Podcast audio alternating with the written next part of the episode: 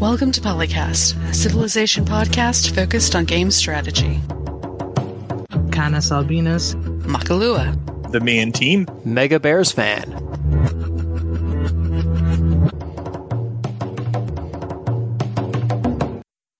Hello, internets, and welcome to yet another episode of Polycast. This one is episode number 365, and I am one of your regular hosts, Mega Bears fan, joined by Makalua. 50 minutes of exciting qualifying, followed up by 10 minutes of business as usual. Oh, yay. The me and team. Flanking from all sides, even the front side. And we have a guest joining us this week, the Chris D. Guest co-host number 7439 loaded. Impressive. We have Don't that four. many already. One day we'll be over 9,000. I don't know about Yep. that. Do we have to smash some scouters when we do so? Yes. If we actually get over 9,000, then it's time to smash some scouters. I think that's a worthy celebration, among other things.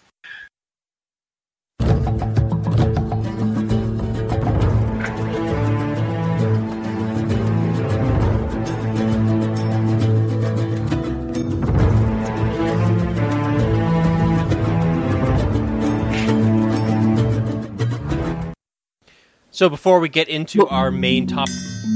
Dang it! You did a fill. Ah!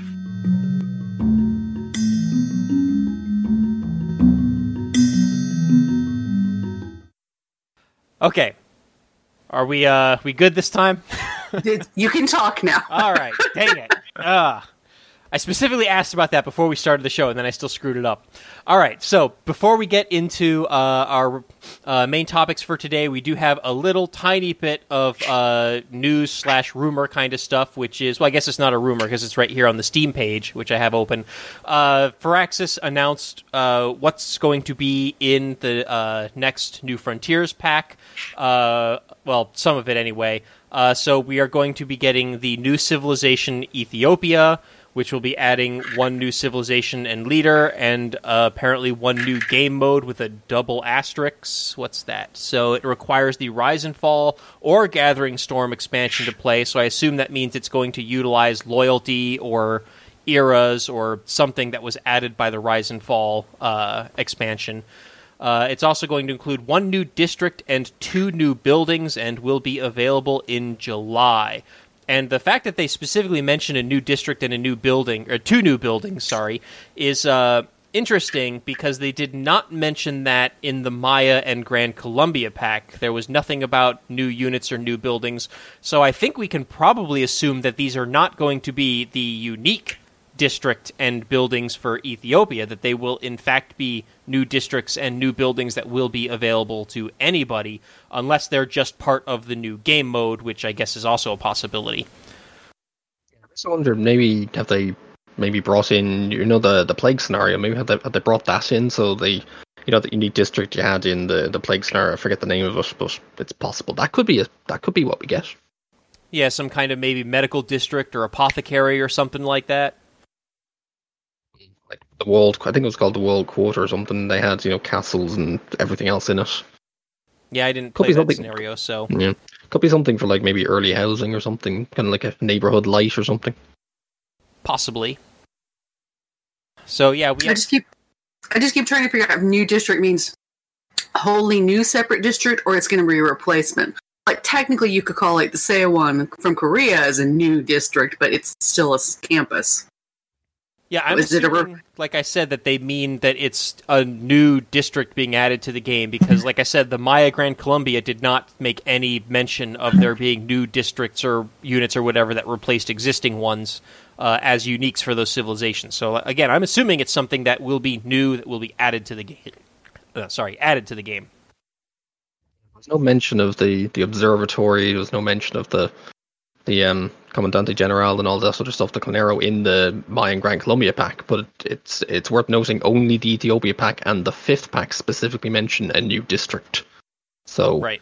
kind of get the feeling that we are talking global districts for everyone. Yeah, and I, I think we can all safely assume that Ethiopia will have a new piece of infrastructure and a unique unit that will replace you know existing ones in the game, just like every other ci- uh, civilization has had so far.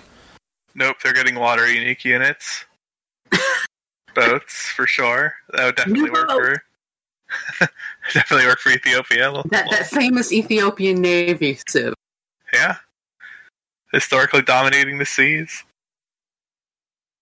But yeah, sadly, there's uh, not much for us to talk about on this topic because, as far as I know, there's been no announcement of like what Ethiopia's who their leader's going to be, what any of their abilities are going to be, any of the uniques, and as we've just mentioned, no indication of what this new game mode or district or buildings will be. So. Uh, I think they're supposed to have like live streams and stuff like that on Monday to formally announce all this stuff. So, in two weeks, I guess we'll have uh, more information about Ethiopia and the new game mode. And we'll have played it and we'll know whether it was good or not. Hopefully. Uh oh yeah, I don't know, maybe. Uh, I don't know when in July it releases. Well, when it in May did the last one release? Was it like the middle of the? I thought it was like the very end of May. Towards the end, 21st is when the uh, the Steam page says the Frontier Pass went up for sale, and I think it was pretty much up for sale the day it came out, didn't it? So our next recording would be what July twenty fifth. Fifth. So yeah, this may be out in time for our next recording, if not, we'll definitely have more information to talk about. So We should have a preview, proper preview by then. Should. Eric.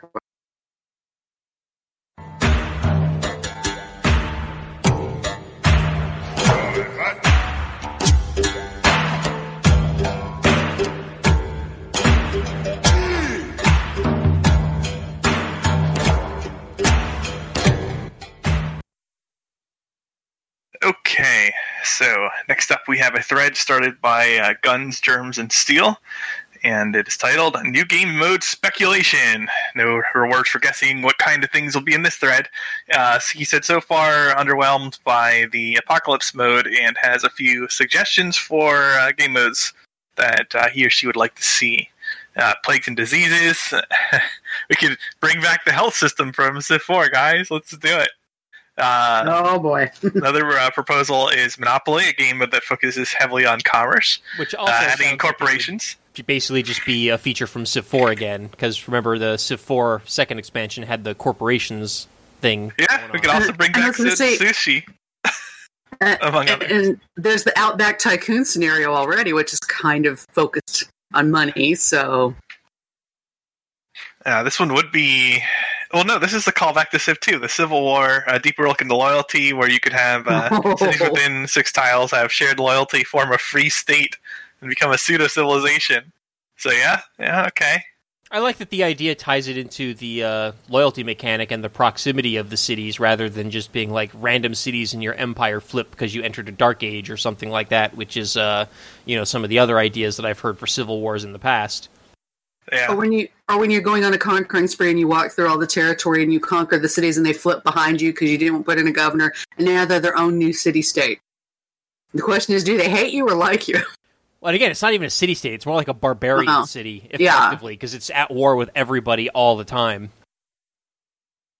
Then we've got the uh, Stone Age Caveman Cosmos mod question mark. A new set of uh, prehistory units and goods as the uh, proposal.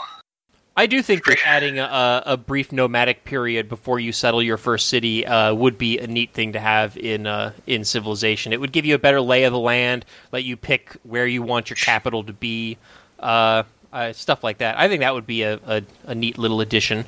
Yeah, I agree. I I think that that would be a nice add to the base game, and it would do a lot to ease the difficulties of making balanced starting positions. Because now you have a reasonably higher percentage of terrain available to each player to select where they settle. Uh, so the odds of anybody getting something particularly uh, terribly weak or you know that, that would go down significantly if you set it up that way. Of course, So yeah, that'd be cool on its own. depending on how it is set up and balanced, it could also open up greater risk of you dying and losing the game before you've even founded your capital. So Yeah, but you could.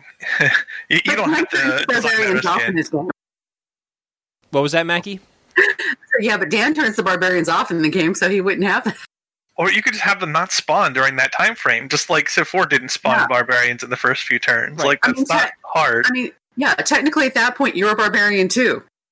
I mean, I, I was talking more about like the risk of running into another player's units, Oh. Civ's units before you've settled your city, because like you know, again, you could wait longer than everyone else, and you know, if everyone else could rush to settle before you, and uh, stuff like that. So there, there would be things like that to consider with it. But I, I, on principle, I think it would be a, a neat and welcome addition to the uh, the game formula that, uh, as Phil said, would uh, help promote. You know, help potentially help promote uh, game balance uh, long term.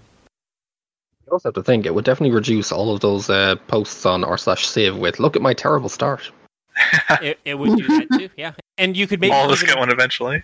You could maybe even have uh, civilizations like you know uh, Mongolia or the Huns or you know some Native American civilizations that maybe have uh, unique abilities that are focused around remaining nomadic for uh, longer uh, periods of the game, and you know like having other ways that they create units and you know uh, do stuff like that. So opens up a lot of neat Yay. possibilities. That would be interesting, but very hard to balance, I would guess. And then the uh, last game mode proposed here is conservation, which incre- creates a new hex type, wilderness.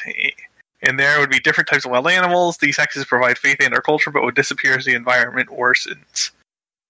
So I I guess it's not really a game mode though. It's like an extra mechanic. Because Yeah. like, how do you like? How does that drive victory? I could see how some of these others could drive mean, victory. do you do you start in a pre sort of populated scenario where you're already at a certain stage of climate change, and planting them helps slow it down for so many? You have to make it for the next twenty turns without destroying the planet or something. I guess. I think there could be room in the game for maybe you'd have uh, for players to maybe have access to like an earlier form of the zoo uh, building that's maybe even part of the campus district, either the campus district or the entertainment complex, where maybe you uh, they actually have wild animals that spawn in the game, and maybe you collect them similar to relics and put them in your zoos or menagerie or whatever um, in order to like you know get science and, and culture from them and tourism. So yeah, be- Old World has uh, events that pop up like that, where you're having the lion, you get like there's one where you capture a lion and you get more science, or you can take it to have your heir study it and they become a more scientifically minded person. That Yeah, I, I was kind of surprised to not see that in uh, in vanilla uh, Civ Six. I was also surprised uh, considering that I, I remember there was an early like promotional screenshot or or still that showed the uh, uh, I think it was the archaeological museum in the uh, theater square, and it has the the dinosaur skeleton like out in front of it, like the T Rex or whatever. And you know when that uh, when that screenshot first came out, they didn't say like what this stuff was. It was just a screenshot with like no context. So I thought it meant like we'd be digging up like dinosaur fossils and stuff like that and putting them in museums, like having an actual like paleontology thing, which I also think would have been a cool thing to have uh, in Civ Six, which would basically be like a science equivalent of the great works and relics. yeah, because every time I go digging for artifacts, I'm like the little icon for dig up an artifact is a skull, like it's Yeah. a dinosaur or something. But you never dig up a dinosaur though. Right? Yeah. Never. Maybe have some of those uh, those sites like pre-placed on the map at the start, generated for like pre-ancient artifacts. Right, and maybe you could even have something where, like, before you've actually discovered like a paleontology tech or civic, like you don't even know what they are. Maybe you dig them up, and it's like, ooh, we found a dragon bone, right? And like you put it in like your holy site, and it's like a holy relic that creates faith or something. And then later in the game, you research, you know, paleontology or or archaeology or whatever the heck the requirement would be, and it's like, oh nope, wait, they're not dragons, they're dinosaurs, and now you put them in your natural history museums, and they generate science. Yeah, like if you go digging for your city center or one of the districts and you happen to put it on top of where it should have uh, a fossil site, then you get the fossil then and you're acting like, oh, it's dragon bones. Maybe it's even air quoted in the text. And then when you actually research, or like it's maybe in the civics tree for the paleontology, then, oh, wait, dinosaurs plus science. Yeah, I, I thought for sure that would be in the game when those first early stills came out, but I was disappointed that it wasn't, and disappointed that there are no dinosaurs in Civ yet. Boo. Oh, we end up, you know, digging them up and possibly reanimating them and turning them into a new future unit. That's right. There's replace- already an achievement for that. yeah, replace the uh, giant death robot with a giant death T Rex mech. like the Xenos from Beyond Earth. Let's see what other ideas are in this thread. I see a couple posts suggesting things with about pandemics. I think that's pretty uh, high on a lot of people's minds right now. Yeah. Wonder why that might be. Uh, the Well, third, I didn't we didn't we have a plague Black Death plague scenario in either s- four or five? Yeah. We had it in this one in the this expansion. Like I think it came with Gathering Storm. yeah, it was even part of like the the trailer, you know, cinematic. So it, it was kind of weird to not see that be part of like the actual core game, considering that it was highlighted in the trailer. Let's see. The third post in this thread from Alexander's Hetairoi uh, says uh, what I want, and then lists a lot of similar things, and then what I expect: an alien invasion? Question mark. So you know, I guess people suspecting more crossover with the XCOM franchise. Well, they already put in an alien faction into the Red Death thing, so yeah, having actual ha- having to deal with that again would not be surprised. Insectoids. Somebody, uh, somebody did suggest mad scientist mode. Basically, a barbarian soothsayer that can cause a wider range of disasters unless you go get him. It's like, oh, I don't know that. I mean, I don't. I, I'm not entirely sure. I haven't played enough games with soothsayer, but I'm not entirely sure the AI understands how to use. Yeah, Because humans can use them really good.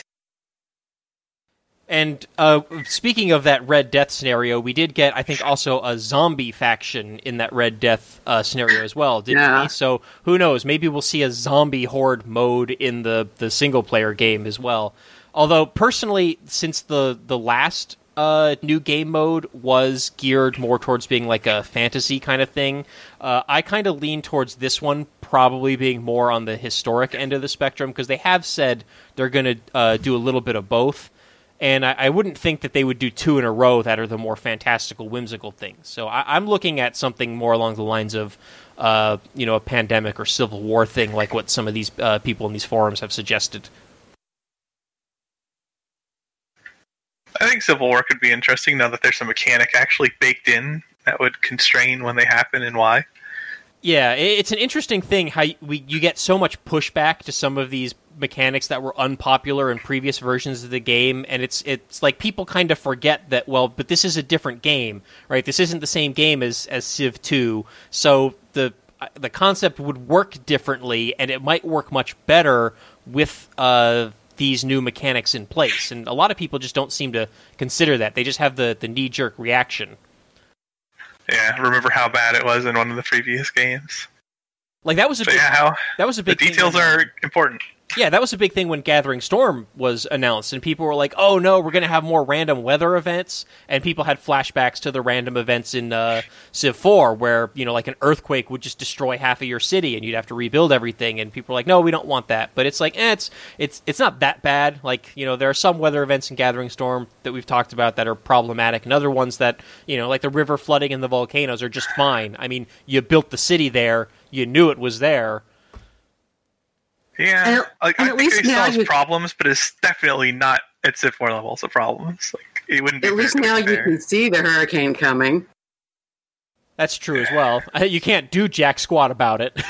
we can move your navy out of the way because I've had that. I was going across continent to go with an invasion fleet. Oh, there's a hurricane. Okay, guys, go around the hurricane, please. Yeah, I, I still think it would have been really nice if they would have included like some kind of like shelter or bunker building that you could build in your cities where you could have everyone the- like yeah, shelter in place to reduce the, the damage. And so you lose productivity in the city for a turn or two, but at least stuff doesn't get destroyed and you don't lose population and there wouldn't be a, a more long term uh you know, or even if it just re- reduced the chance. But for like the tornadoes and the, the tornado families and the hurricanes, it would be nice to have something like that because that's what happens in real life.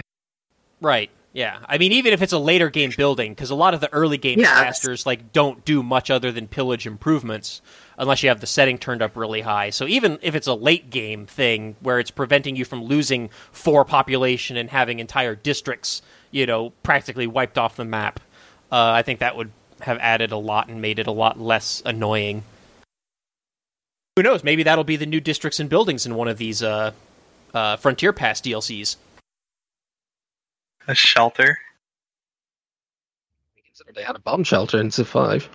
That's Yeah. Civ 4, I think, also had a, a bomb shelter and I think also a fallout shelter to prevent, protect your cities from nukes, if I remember correctly. There, yeah, it was just a building, but yeah, it, Civ 4 had one. It um it reduced the damage.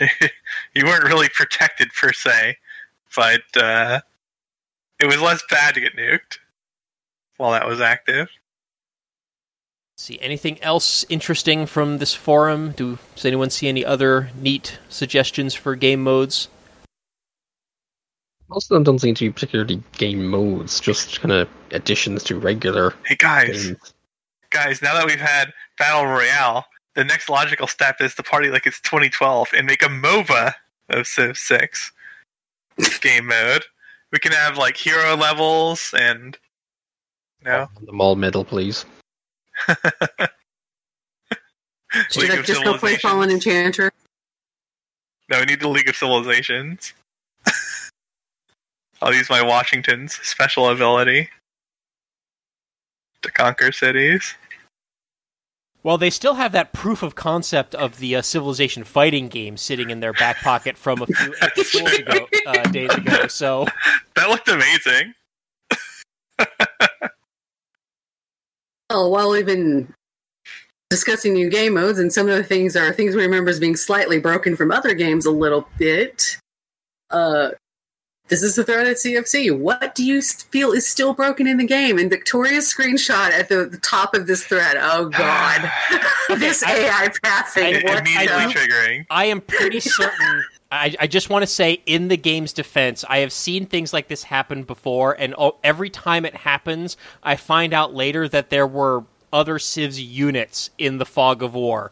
So my guess is those two forest tiles uh, that are hidden, or those two rainforest tiles that are hidden by the fog of war, there are probably city state units in those two tiles, and because they're rough terrain, the uh, worker can't pass through them and has to go around the long way. That's, That's bad too, though, because you can use that to determine the location of units you can't see, and that's been a problem going back to at least Civ 4. correct. And uh, it's not good because players with enough time and will to win in like you know team format competitions will easily map out uh, stuff in the fog that they shouldn't be able to see. Correct. And th- and there's no need for that, right? Like you could use a more simple pathing algorithm that actually screws you less too. And one of the other frustrating things with the, so the bigger frustration that I have with the pathing algorithm is that if the uh, conditions on the board change, right, where other units move and now they block your unit, your unit will completely repath and potentially take a completely different route, which sometimes will result in it walking back and forth between a few different tiles or going in circles because the other civ's unit is moving back and forth and blocking one route then the other and your unit keeps changing based on what that other unit is doing. And there's no notification or anything to tell you that your unit has changed where it's going so you don't know you might not know that this is happening until you go to like you know five ten turns later check on whether or not that unit ever got to where it was going and it's still halfway across the map going around in circles around a mountain somewhere It sounds exactly Yeah, like, it's like- harvesters doing a dance back and forth in Command and Conquer when they run into each other. I'd forgotten like- about that, but yeah, that's not a bad comparison. It's like, is there a simple way to just interrupt it if its path gets blocked to the original tile? I mean, I, I guess the game doesn't know how long it was originally supposed to take, so it thinks as long as it, it gets there, it's fine. But you think after it's been blocked like X number of times, hey, do you want to reroute this? There is a thought that they could do something like that because there is obviously the mechanic where if your path is stopped by a barbarian, your unit stops and you're asked, "Oh, what the hell do you do? What do you want to do now?" Yeah. That's true. So they can definitely detect things like that. So Yeah. rather than just extending it from instead of just being barbarians or slash enemy units, possibly just be like any unit has showed up in your assigned path and be like, "Oh, I need to change this." Anybody you can't pass through.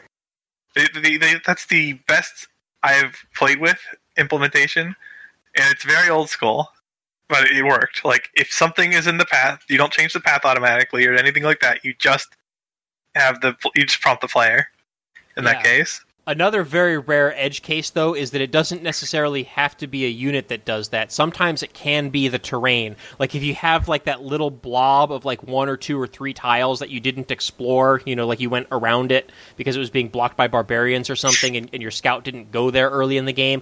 So your unit if you queue up a movement to go to the other side of that, your unit might try passing through it without knowing what's there. And if it does get close enough and finds that there's like a mountain or something there, or a, or a lake, and you don't have the uh, tech that lets you embark yet, it, that might also change its pathing. But it's it's probably not going to be as severe as if. Uh, uh, if there was another unit there, but depending on like if there's like a large mountain range or something blocking the way, it might also you know cause your unit to go off in some random direction and take you know Sid knows how long to get where it's supposed to be going. Yeah, I think it's okay to just just to interrupt in that case. I agree. It's less Yeah. micro hassle than the alternatives ultimately, and it's an easier algorithm too. While we're on the topic of pathing, trade route pathing is another thing that people still claim is always broken. Oh my gosh. It seems to be. I think it seems to be the case. Like as soon as the trade route is either first initialized or even first becomes available, it just locks in that route for eternity, and it never changes, even if the tiles have been uh, revealed in the meantime, or even if there's you know better roads, better infrastructure that would make more money. It still insists on going the way it did before. I wonder if that just has to do with the fact that trade routes only move one tile per turn, so they're not technically affected by roads or terrain, so they just don't care.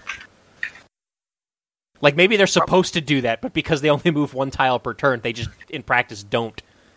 Possibly. However, the, the, the screenshot here shows an example of a trade route that basically what should you know take a right hand turn and go two tiles to get to the city. Instead, takes a left hand turn, takes about fifteen or twenty tiles going into the water to another city further out, and then looping back around through a city state to get back to the initial city. Yeah. Yeah. that's pretty wild. I don't see that too often. Like, I I wonder if that's just like a literal broken, as in that is bugged. I also wonder if the game is like, no, I'm going to calculate what the best possible route for this is. It could also be something where maybe it's it's trying to go through trade hubs or something like that in those cities because that I think generates extra gold or something.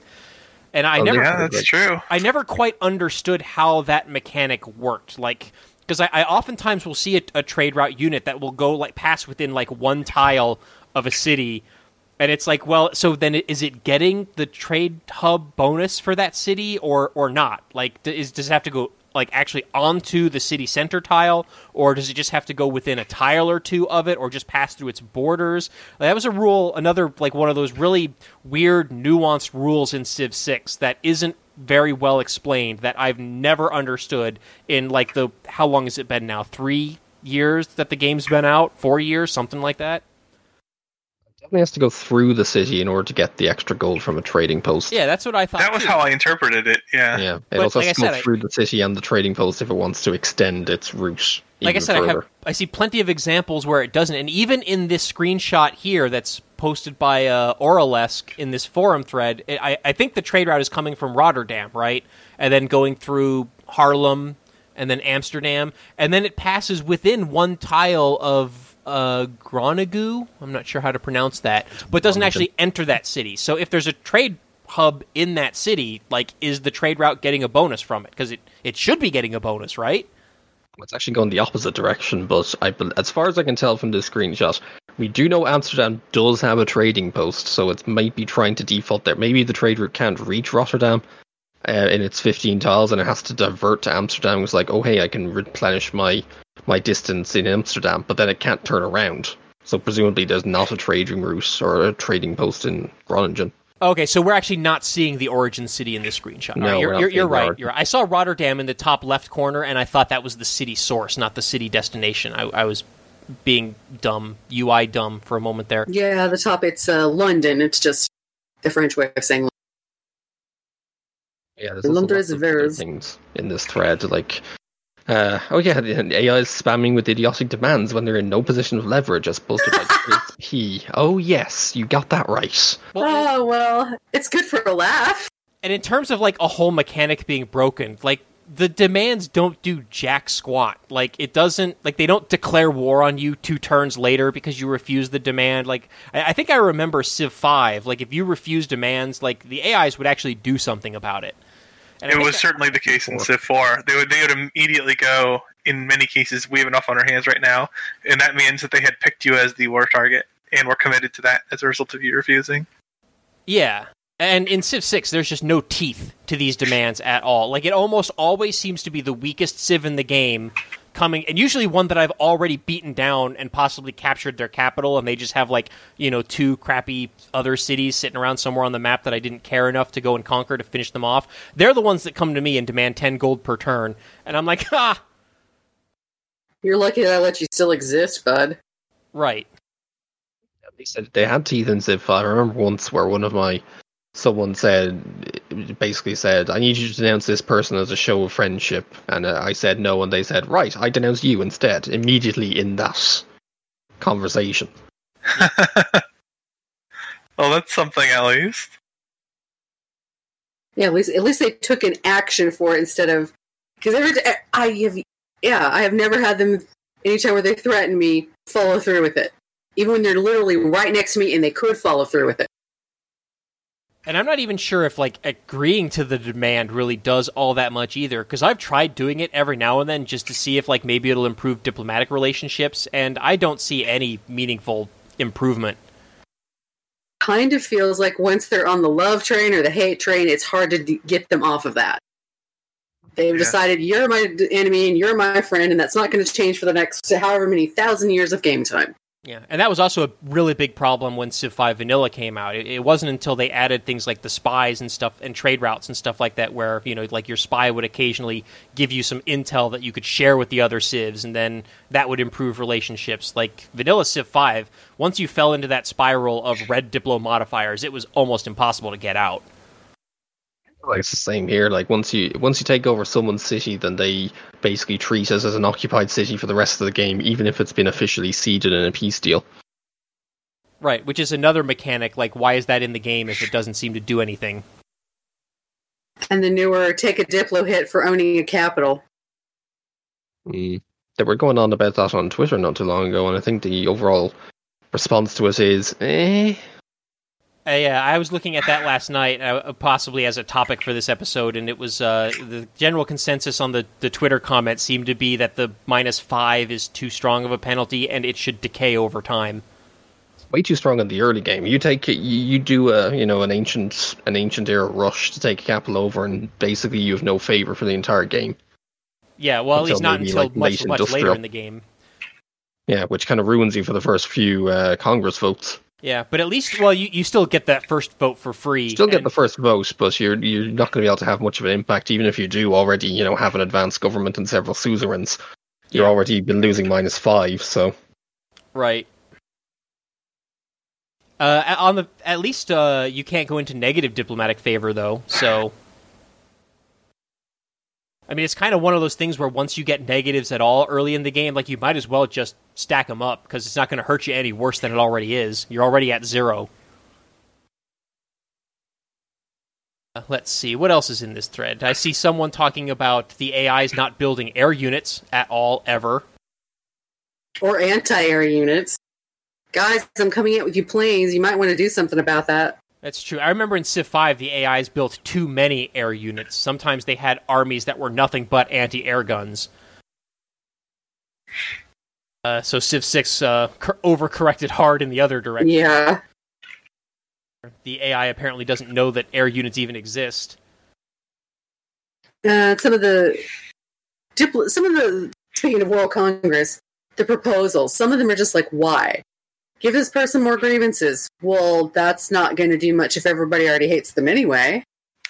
Or if they're And not actually doing anything to trigger those grievances. Yeah, they're if Gandhi's sitting up there playing a peaceful game, giving him a plus plus one hundred percent grievances isn't going to do much because he's not generating grievances at all. Yeah, it actually seems like it would be better if it were like retroactive. Like if that uh, that World Congress resolution was like a condemnation of another civ for something they already did. Like kind of maybe more like the emergency, but without like the immediate declaration of war, where it's like, okay, well now we're going to apply double grievances for the stuff that this civ did in like the last twenty turns or something. Yeah, or even just give grievances. That would make it more interesting too. Yeah, that too. We have decided by a World Congress that we don't like you. Yeah, you're, you're not running your nation properly, so screw you. Yeah. Basically, a diplomatic sanction as opposed to an economic sanction.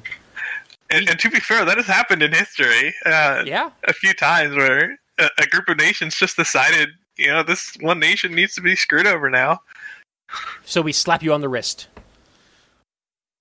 or slap you with an army ultimately. But yeah, Slap you with the Treaty of Versailles?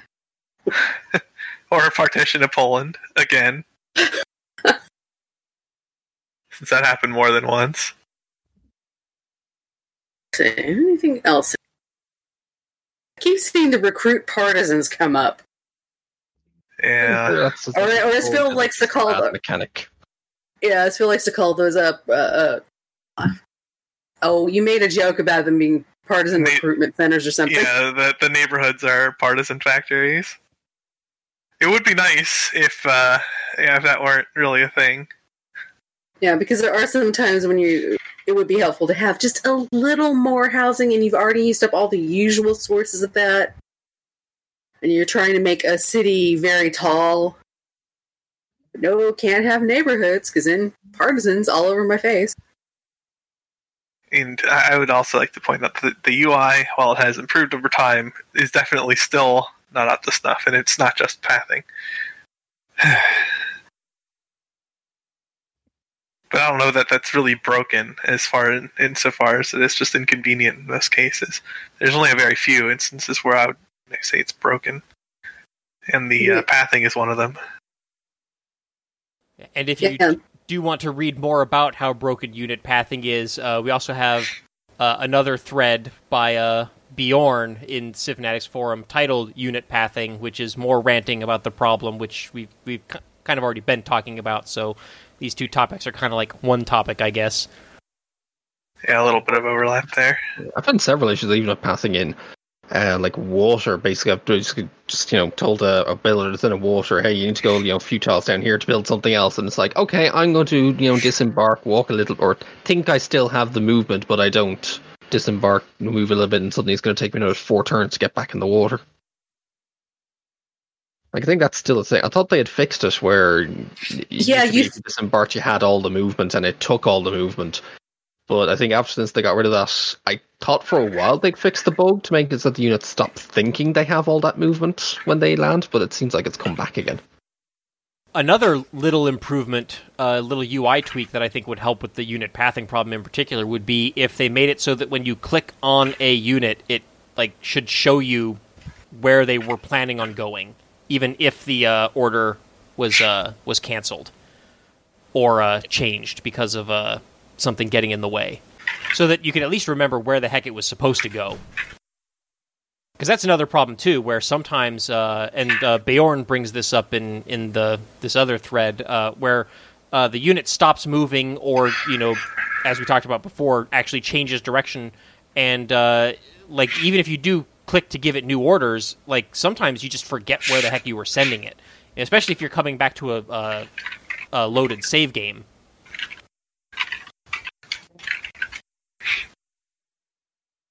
I also wish that if you click on a trader unit, that it would show you the route that the uh, trader unit is following, especially for your own trader units. Because uh, sometimes I actually want to escort the traders, but uh, I don't actually know what tur- what tile it's going to be on next turn. So it's kind of like, eh. I thought it was something to do, but maybe I'm misremembering. I thought I could click on one that was already in movement. It may not be a thing. It could be a mod thing. I'm not sure. I want to say it only maybe shows the two cities it's going between and not necessarily the route. Yeah, I think Mm. in the little unit panel widget in the bottom left, it tells you like what cities it's traveling between and what yield it's generating. But I don't think on the map it shows you the actual route it's following. Now it could be that maybe you're thinking of Civ Five because maybe Civ Five showed you the route when you clicked on the trader unit. Uh, I Yeah, don't Civ 5 had them sure. like permanently kind of etched into the map a little bit, or had a permanent overlay into the map where it's with what trade route was going where, and even what it was sending for like Yeah, those yeah, traders that- that were sending food or production. That's true. Yeah, there was like an, uh, a map option where you could just permanently turn those on, kind of like toggling on uh, on or off yields, where it just always showed all the routes. I think uh, I think one of the issues with that is Civ Six has a much higher like cap on how many trade routes there are at any given time. So having something like that on all the time might get very messy in Civ Six. But like you could still make it an option. If it was just another uh, or lens, that would be good. Yeah, But I think, well, it wasn't quite like that, but I. Yeah, the trade route showed up on the map. Yeah, I- I'm misremembering things. Is why I'm.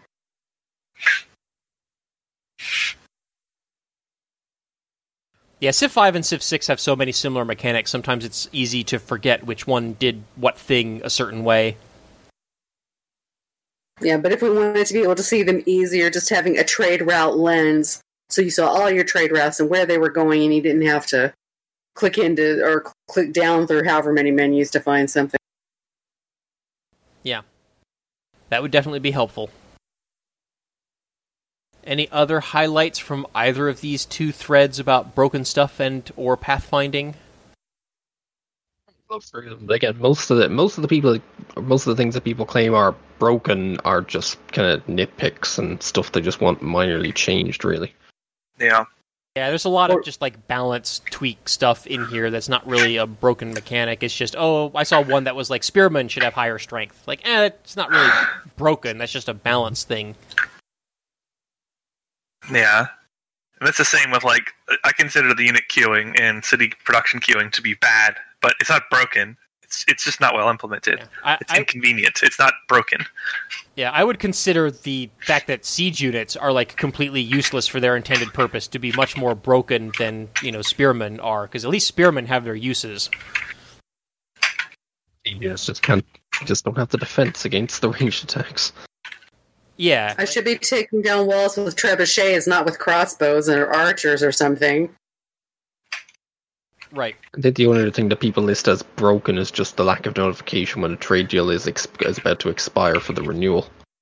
But I think that's probably more of a quality of life thing than a broken thing. Well, yeah, it would also be very nice if uh, you had an opportunity to renegotiate like open borders and alliances and stuff like that before they expired, so you don't have that situation where you're moving your units through your allies' territory to get to a war on the other side, and then suddenly the open borders expires, and all of your units are shifted to random places on the map and put completely out of position and sometimes vulnerable to attack.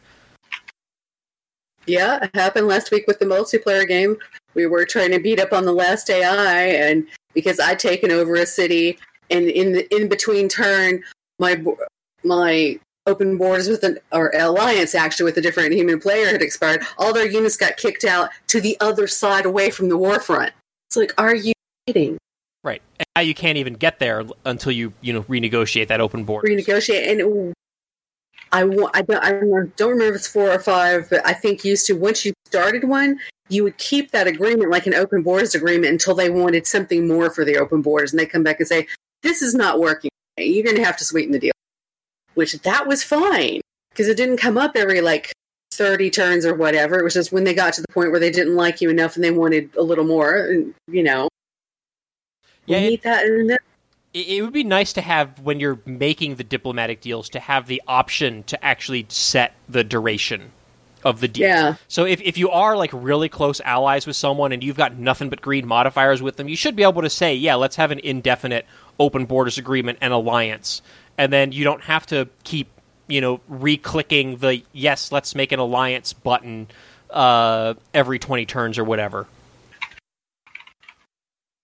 Like I can definitely see like you know there being situations where you would want an open borders agreement uh, in particular to expire after a certain period of time.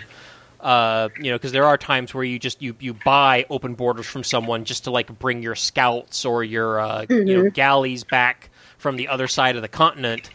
Uh, but you know you're not really friendly with them. You might even actually be you know adversarial with them, but you just got to get your units back. So you bite the bullet and you you pay them for it.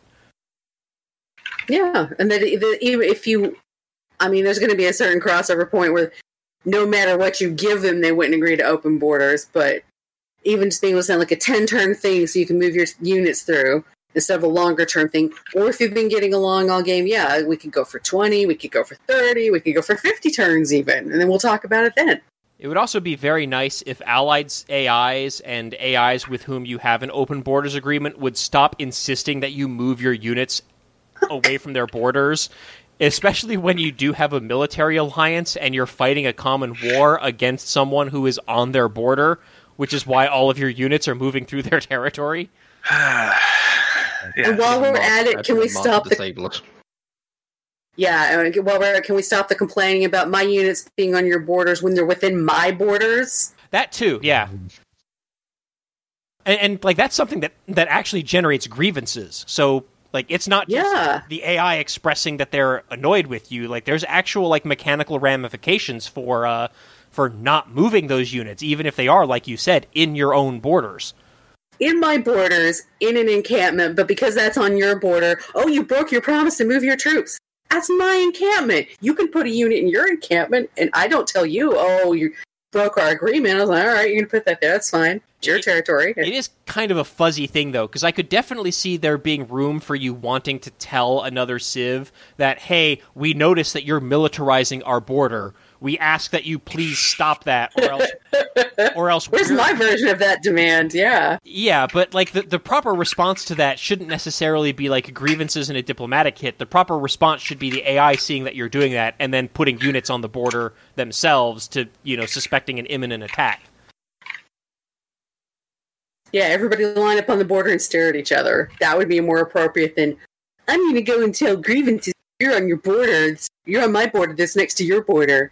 And that's that's What? also you militarizing your border because you're you're potentially antagonistic against a, a a belligerent rival is not something that other civs should like get mad at you for or get grievances against you for. Right? Like we have demilitarized zones in real life, right? And like you don't really other countries don't really get mad at the countries especially their allies who maintain those demilitarized zones if anything you get mad at them for uh, removing you know their forces from the demilitarized zone because it actually puts them at risk And, the, and most often, ca- another big cause of that is when your scouts are near the borders. It's like, it's a scout. Do you think a whole army is going to come behind the scout? I, yeah they really should either ig- ignore or just put way less weight on uh, Yeah. reconnaissance units uh, for something it has to be t- tagged somewhere in the code as explorer. So do not do this demand if unit involved is explorer. And really, it, it shouldn't happen if it's just one unit either. Like, it really should require that you have an army near their borders. Like, at, at least, like, uh, you know, a couple military units. You know, because there's also situations where those units are just traveling past in order to get to barbarians, right? But then what happens is you go kill the barbarian, but then you got to come back, right? The same way. So you travel across their borders again, and then it trips over the flag of you broke your promise. Yeah, or sometimes you've put scouts on automate and two of them decide to go the same direction. So they're close to their borders. It's two whole scouts, but oh no, it's invading army. Yeah, if your Oh, military yeah, is so weak that you're Chinese afraid gang. of my two scouts, you have other problems to worry about. There's one other thing I was noticing in this broken thread is mostly how whenever the AI finally unlocks spaceports, it just builds them everywhere. yeah. Like, good God! Like, dude, I mean, you can only really use one of them at a time anyway, until maybe until you've already launched the spaceship, and then you're just doing more stations. But even then, it's like, come on, you don't need it in like seven of your ten city empire. Especially considering that they have zero airports or aerodromes. Yes, zero air units. That's the other thing. There's like very few. They never build aerodromes. They may occasionally build an airstrip, I think, if they have the mill engineers around, but they very rarely build the actual air units. And I know that um, the devs basically had to kind of increase their willingness to build air units in recent patches. Still haven't seen it. Maybe, uh, maybe Yeah. in order to get the uh, AIs to actually build aerodromes and build air units, the spaceport should actually require an adjacent aerodrome in order to build. Yeah, I can no longer win space victories. Lol. Seems somewhat thematic though, but probably. Or but I, also, I don't know if it's broken. They also the AI's tendency to put uh, mountain tunnels everywhere. Yeah, you don't need to literally Swiss cheese the entire mountain, right? No. Especially because they all, especially because they pretty much never make national parks out of them either. And having So the you get to tunnel, the I think, prevents you from building the national park because you can't Yeah, build does. a national park if Yeah. there's any improvement at all. Yeah, and obviously once you put it down, you can't remove it either. So once they put it down, that's it. That mountain is completely dis- disabled from ever becoming a national park. Even if the city gets destroyed by, oh, I don't know, things falling from the sky, the tunnel's still there. Can you not remove tunnels? I, I thought you could. Nope. Once the Wow. tunnel or Qhapaq Ñan has been placed, it's there for eternity. I think it's the same, possibly with the ski resort. I'm not sure. Huh. That said, maybe I haven't tested it where I've deleted the city after it's been placed, but seeing as they can, as these improvements can be placed in neutral territory as well, I think. Good to know. But anyway, speaking of things falling from the sky, we have another thread on um, on CFC this time from Omega Destroyer about Apocalypse Mode that we kind of touched on a little bit earlier, and basically just stating about how he kind of found it to complete complete letdown of a game mode, um, because really it just kind of like the game ends before it gets to the good stuff. Because you have to get to the end of the climate change track before we start getting the fun of all of the of all the meteors raining down, but you never get there in time because you've either already won or the AI has already won from the difficulty, or more likely you get a diplomatic victory because there are so many disasters, there are so many aid requests. Oh yeah, did they not rebalance the diplomatic victory points Nope, for aid? still twenty still twenty points in apocalypse mode. Ouch! Yeah, that. Uh, Oh boy. Yeah, and seeing as there's you know disasters all over the place, it's just like non-stop aid requests and non-stop well, if, if you want I haven't the messed with apocalypse mode. That's hilarious. if you want the uh, achievement in the Hall of Fame uh, record for a diplomatic victory, then it sounds like Apocalypse Mode is the mode for you. Apocalypse mode and generate all of the money that you can just send to everyone, or all of the production, so you can make aid re- or send aid for whatever it is. But yeah, otherwise it's like there's very little on it really. I mean, it's just basically uh, a forced level four disaster mode with a couple of extra funny things and soothsayers that the AI can never use. I also wonder what uh, what difficulty setting and game speed uh, the poster uh, Omega Destroyer is uh, playing on, because that probably also has a pretty big impact on uh, how rapidly you know climate change happens, and uh, and also the uh, AI you know tech parity and stuff like that. Yeah, because Says in if, his if initial post that he normally his normal games on epic or standard will typically end by the time the climate change hits two or three. Yeah, and 'cause- considering it already starts at one as it is. Yeah, well, I mean, one of my big soapboxes for a long, long time now has been my frustration that increasing the difficulty setting just speeds up the pace of the game because all the AIs get bonuses that cause them to power through the tech tree and get to end game stuff much earlier. Uh, and it seems like in apocalypse mode that might be uh, exacerbated. I, I have seen that there's a guy I watch on YouTube who plays Civ on his own sometimes, but doesn't normally put it up on his channel. Who's been doing live streams with Apocalypse mode, and it's gotten to this point where the AI just has done better than him, and they're ahead of him in tech. So what he's been doing is taking the soothsayers and stuff and trying to generate more things and. You know, the world is in apocalypse mode and meteors are falling. It's even killed one of his cities. But he's like, if I can just get the meteors to fall faster, then I can be the last man standing. So there's a little fun in that, but I don't think you could do that very many times before it's like, oh, this again. Sounds like the meteors are a little bit RNG as well. Not that I know, I've never managed to get it to a state where the meters have fallen yet because the game has always ended. Yeah, it's too bad that uh, Canis wasn't able to join us uh, this morning because, uh, I, if I remember correctly, he said that he actually does enjoy the apocalypse mode. So Canis might have had some uh, some other insights into this that unfortunately were lacking. So, Canis, maybe you can post on the uh, uh, forum thread when we when we post this episode to tell us about uh, more about what you enjoy about the mode as a counterpoint. I guess you also have to be play wise matched to the level you're doing where it is going to go too fast or slow. Like if you're playing a little below level where you probably your actual play level is, it's going to go, you're going to speed through fast and you're not going to get to that before you get to your goal. Or if you're playing a, a little too difficult, AI is going to get there first, like what happened with this guy in his deity game. And goes quicker if you play on quick. Marathon for the win. Boy, Kidding, of course. there's a time I would have considered that, but then I had a lot more free time on my hands too. I try to play just on my usual setup of standard, but I mean, I'm only playing like down on standard difficulty, and even then, it's still like like I've gotten to the stage where I've already won the game from said uh, diplomatic victory, and basically played an extra fifty turns after that, and I still have only gotten to like six on the climate change track, despite everything. All I know That's is a I common just want- complaint in, in vanilla too. There's just so much game where the outcome is basically decided, but the game doesn't end. And I think that that would be a major design improvement that they could still make. Yeah, it's like, can you look at my tech and my gold per turn and the fact that I'm literally multiple times that all of the AIs added up together and figure out that I've got this? They should band together. Although then we might get into that issue. They're in that one patch where they basically had a "you are winning" minus whatever relationship modifier. You're That wouldn't be a big deal if you could billion. parlay that into ending the game favorably somehow. But you would need to do that mechanically, and it's not trivial to do it. Mm. Like I, I'm making this suggestion, but I, I, with the acknowledgement that it is not an easy thing to solve. Like some of the best uh, I've seen with like was the Master of Orion voting uh, victory, where you just get too much control, so you can just vote yourself winner or something. That's kind of the idea behind the diplomatic victory. It just still takes too long to get there.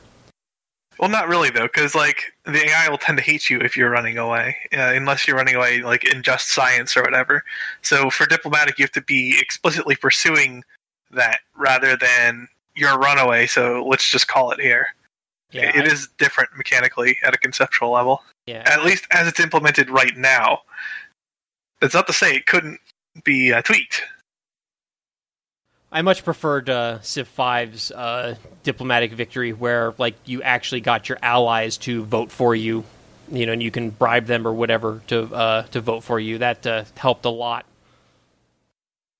There's other parts of this um, apocalypse mode that I don't know if I've ever seen what others are going on about. It, is it just me, or have I not read it correctly? Are forest fires only an apocalypse thing and not a base game thing? No, they're a, No. a base game mechanic. They're a base game. Yeah. that's handy. Yeah, the forest fires and something else that I'm forgetting got added to the base game is just what can be randomly rolled if you've got the disaster level on. I think it's the the meteors are uh, very very. Oh, not the big, yeah, not the big Earth killing comet ones, but the little tiny ones that give you usually an uh, It's like a free unit or something. if Cavalry you, unit. yeah, yeah, it's a free unit. It's almost always a horse base unit. No, it is. It's, it is a horse. It's specifically the best heavy cavalry unit you can create, which has no resource upkeep. However, if you improve said unit, you have to start paying the upkeep on it. That's one promotion that doesn't follow through with upgrades. Like I've had that a few times. I've also um like I've seen the forest fires, which have eh, towards the end of Apocalypse have basically made some like rainforesty areas worth quite a bit by the end. And I have had a couple of solar flares despite not actually getting towards the end of the track. Once or twice it was in relatively early game where it made no difference, but toward, once it was near the end and basically took out half the map, pillaged every single campus industrial zone, deleted every power plant, like killed half the strength of pretty much all late game units. It gets pretty major if it gets there. Apparently, it also like breaks uh, your tier three buildings that require power as well. So you'll delete all of your stock exchanges, delete your delete your broadcast towers, and you'll lose any of the music that's in those. Although I've never gotten to it, so I don't know. Uh, there's, at least, there's at least one post in the thread where they're talking about just that kind of thing that it just like leveled all their industrial, not just them, but everybody else. Which Yeah. a massive solar flare would do that in real life. It would not be pretty. Mm, yeah, I did it on Leo. For me, it was about a third to half of the map was just wiped out of science and production. But um, otherwise, the soothsayers are just a bit kind of odd, especially because I mean, obviously they can spawn disasters, but you have to get them into a position where they can spawn said disaster, to where it can also still affect the enemy if you're not already at war. It's it's just kind of seems a little the concept is there. I'm just not sure the execution is right. Or maybe I've just not played with them enough to get them like super heavily promoted so that you can have a soothsayer that I, I think if it's fully promoted, it can go like five tiles automatically sieges the city it stands next to and that sort of thing. Yeah, I haven't done it because I'm usually wanting the military units I need to throw into a volcano for actual warring purposes. So, Or you just don't have the religion, the the uh, faith Yeah. that early to buy the first soothsayer. And anyway, yeah, and start the ball rolling. Although, from videos of people trying to break the game, I have seen that, yeah, you can snowball that. Let me deliberately flood this river 11 zillion times for 20,000 of faith, and oh, look, soothsayers everywhere. cough cough tea tea sipping person. Uh huh. Yeah, hopefully maybe they can like expand on Apocalypse later on. Like someone else, I think uh, OCA's later on in the thread mentions that another solution would be to you know make the apocalypse even worse, add alien invasions and zombie plagues and all that. Basically, take all these mechanics that you've introduced over the last year or so and put them all into Apocalypse to really show that stuff has hit the fan very much. Got all the art assets sitting around from the Red Death mode for some of that, so. May as well, yeah. In fact, yeah, if it turns out if a city gets actually impacted by a meteor at the end, it gets replaced by one of those ruins from Red Death. Oh, there you go. So yeah, there's lots of ways they could improve it. They just need to get the lead out, I suppose.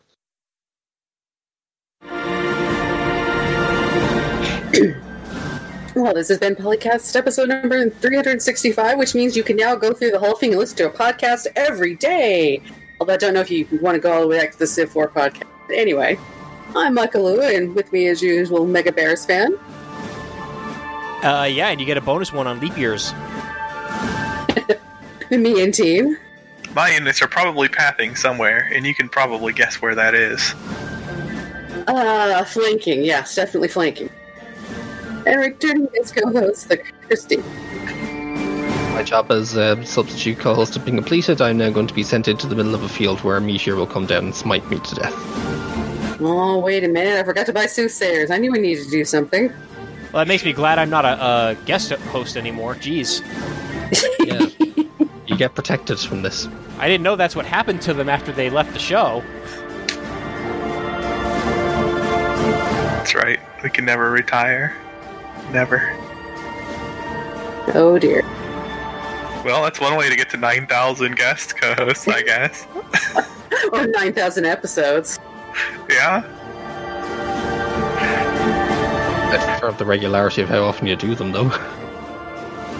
We might get to half a thousand someday. Maybe. Longly into the future.